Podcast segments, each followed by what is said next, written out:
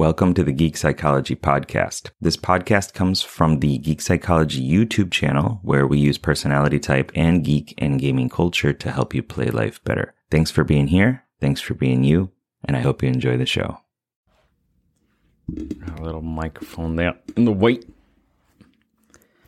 How do you stop your INFJ brain from focusing so much on seeking perfection in relationships? Coming up in this video, my take on it, and hopefully some helpful advice.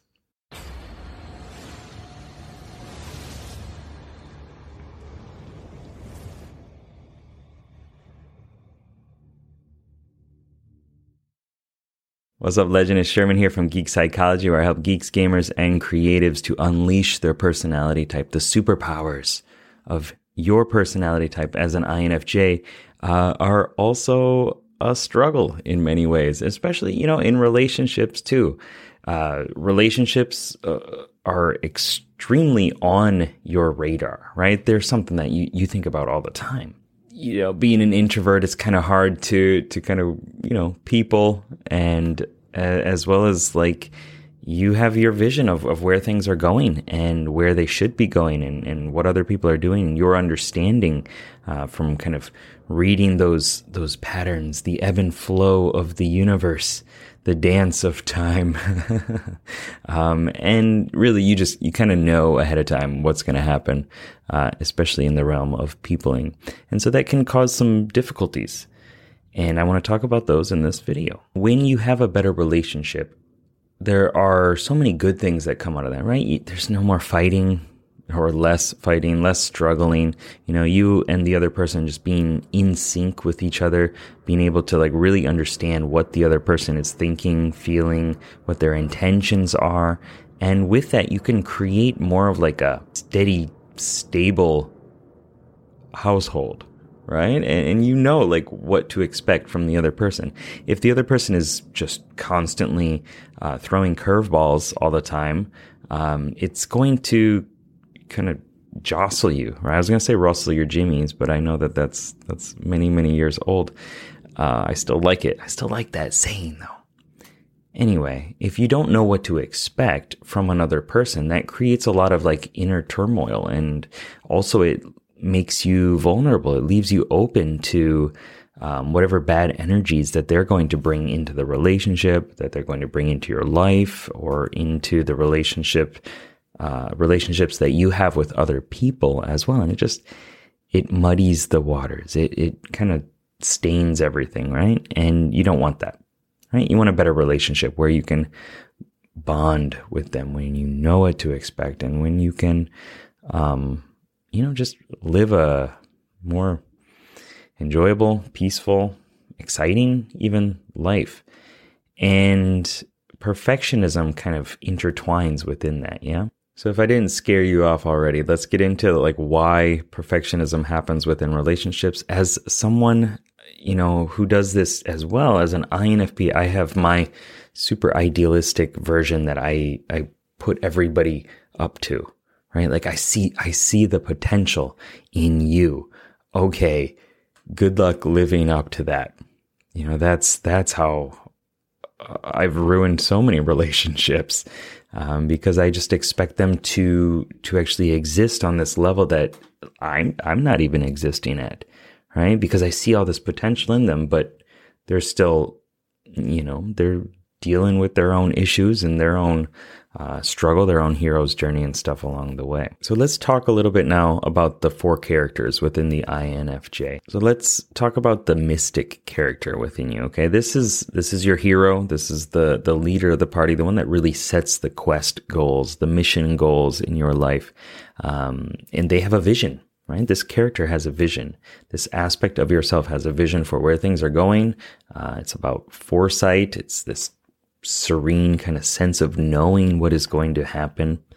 Um, embraces the unconscious mind and symbols and, and, metaphors and things like that that come up through there. Um, first of all, that is something that a lot of people struggle with with dealing with in a relationship. You know, because it's you know seventy five percent of the world don't work like that.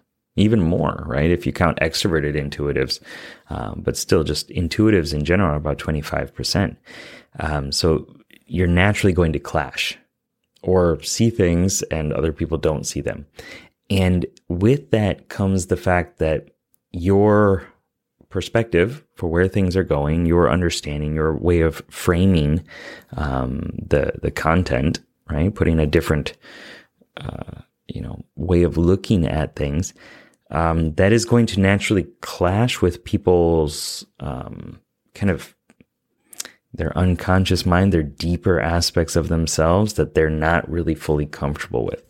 Like I, have heard ESFPs and stuff say that like they just don't like unicorns, for example, um, because they're just unsettling. They're so strange and bizarre, right? Um, and that's just this unease with abstractions.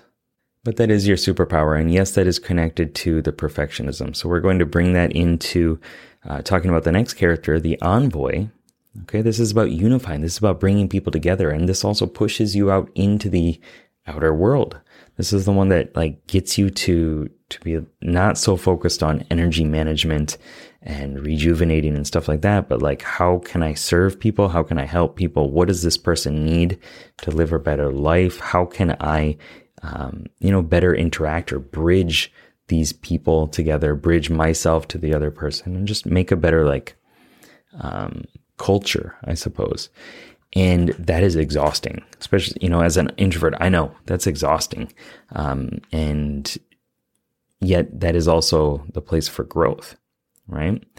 And when you don't want to do that, when that is scary, when that doesn't feel like it's not comfortable, right? It doesn't feel like the thing you want to do to emote, to express how you feel about things, how you feel about people, to share your values and stuff like that. Um, or to kind of weave your way into understanding how the other person is feeling and get them talking about it. Then you switch over to the adept. This is about analyzing. This is about splitting things apart as opposed to unifying. And this is where you can get quite um, pointed, quite critical, right? You can attack yourself, attack other people um, as a, a safety zone. It's that ice wall, that ice barrier. Okay, this is like the mage creating a, an ice shield, right? Nothing gets in, just just stay cold, stay distant from other people because it's safer. And that I believe is that loop of perfectionism. Okay. When you're, when you're talking to the adept, asking the adept for advice instead of the envoy within you, the one that knows how to bring people together and how to serve other people, right? When you're talking to the adept, it's like, it's going to say whatever it feels is important for you to be safe, for you to be protected, for you to maintain the status quo, for you to not get hurt. And that is a, it's a tempting, alluring place to be. And so you're going to want to do your best to give that character time alone. Um, you can do it, you know, bonding with another person, playing strategy games or something like that, with them doing puzzles and, you know, things like that. That's really good. It's a nice way of bonding with your partner.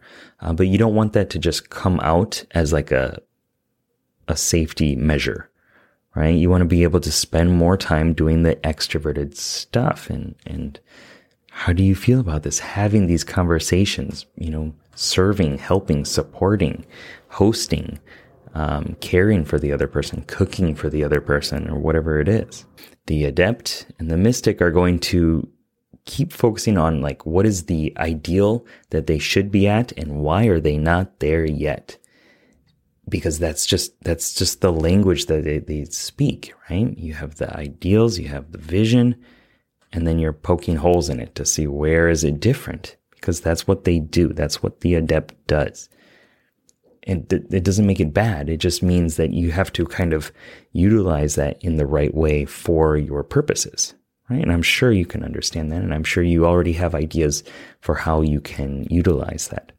Um, or they'll be coming up later when it's, I don't know, time to sleep or something like that. Another thing that you're going to want to check in yourself with is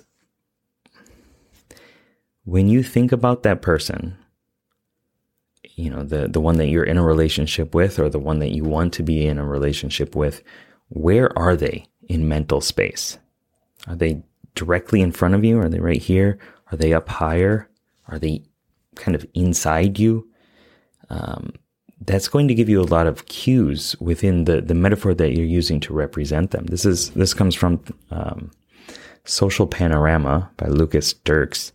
Uh, I highly suggest checking it out. But um, basically, the position, the location that people and things are in in your mental space is how you relate to them. Okay. So if they are directly in front of you, right, they're going to be in your focus. They're going to be something that you're facing all the time. Okay.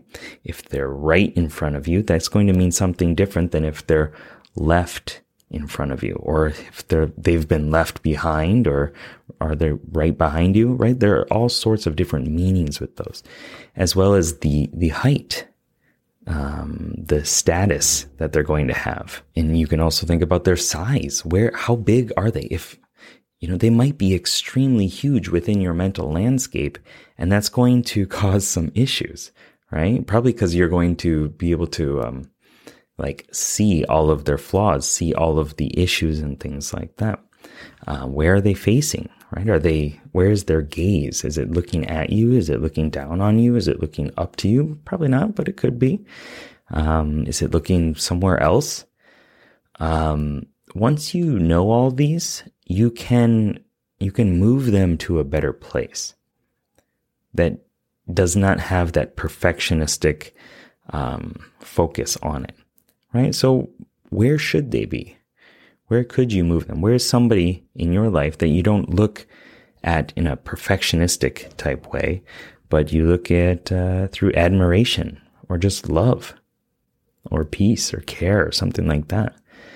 You can gently ask or move that representation over there, wherever that is. I know that I just went into like full uh, woo woo land, woo woo territory, and that's okay because this stuff works and it's actually, you know, bringing in neuroplasticity and things like that. Like this is, this is not fringe stuff anymore. This is proper change work. And this is utilizing your mind, your brain, and rewiring it. And you can shape it to the way that you want it to, uh, the way you want it to be, the way you want it to, uh, be represented within you and the way you want to deal with it. So, those are uh, some things that you can do to have a better relationship, to stop seeking perfection in relationships.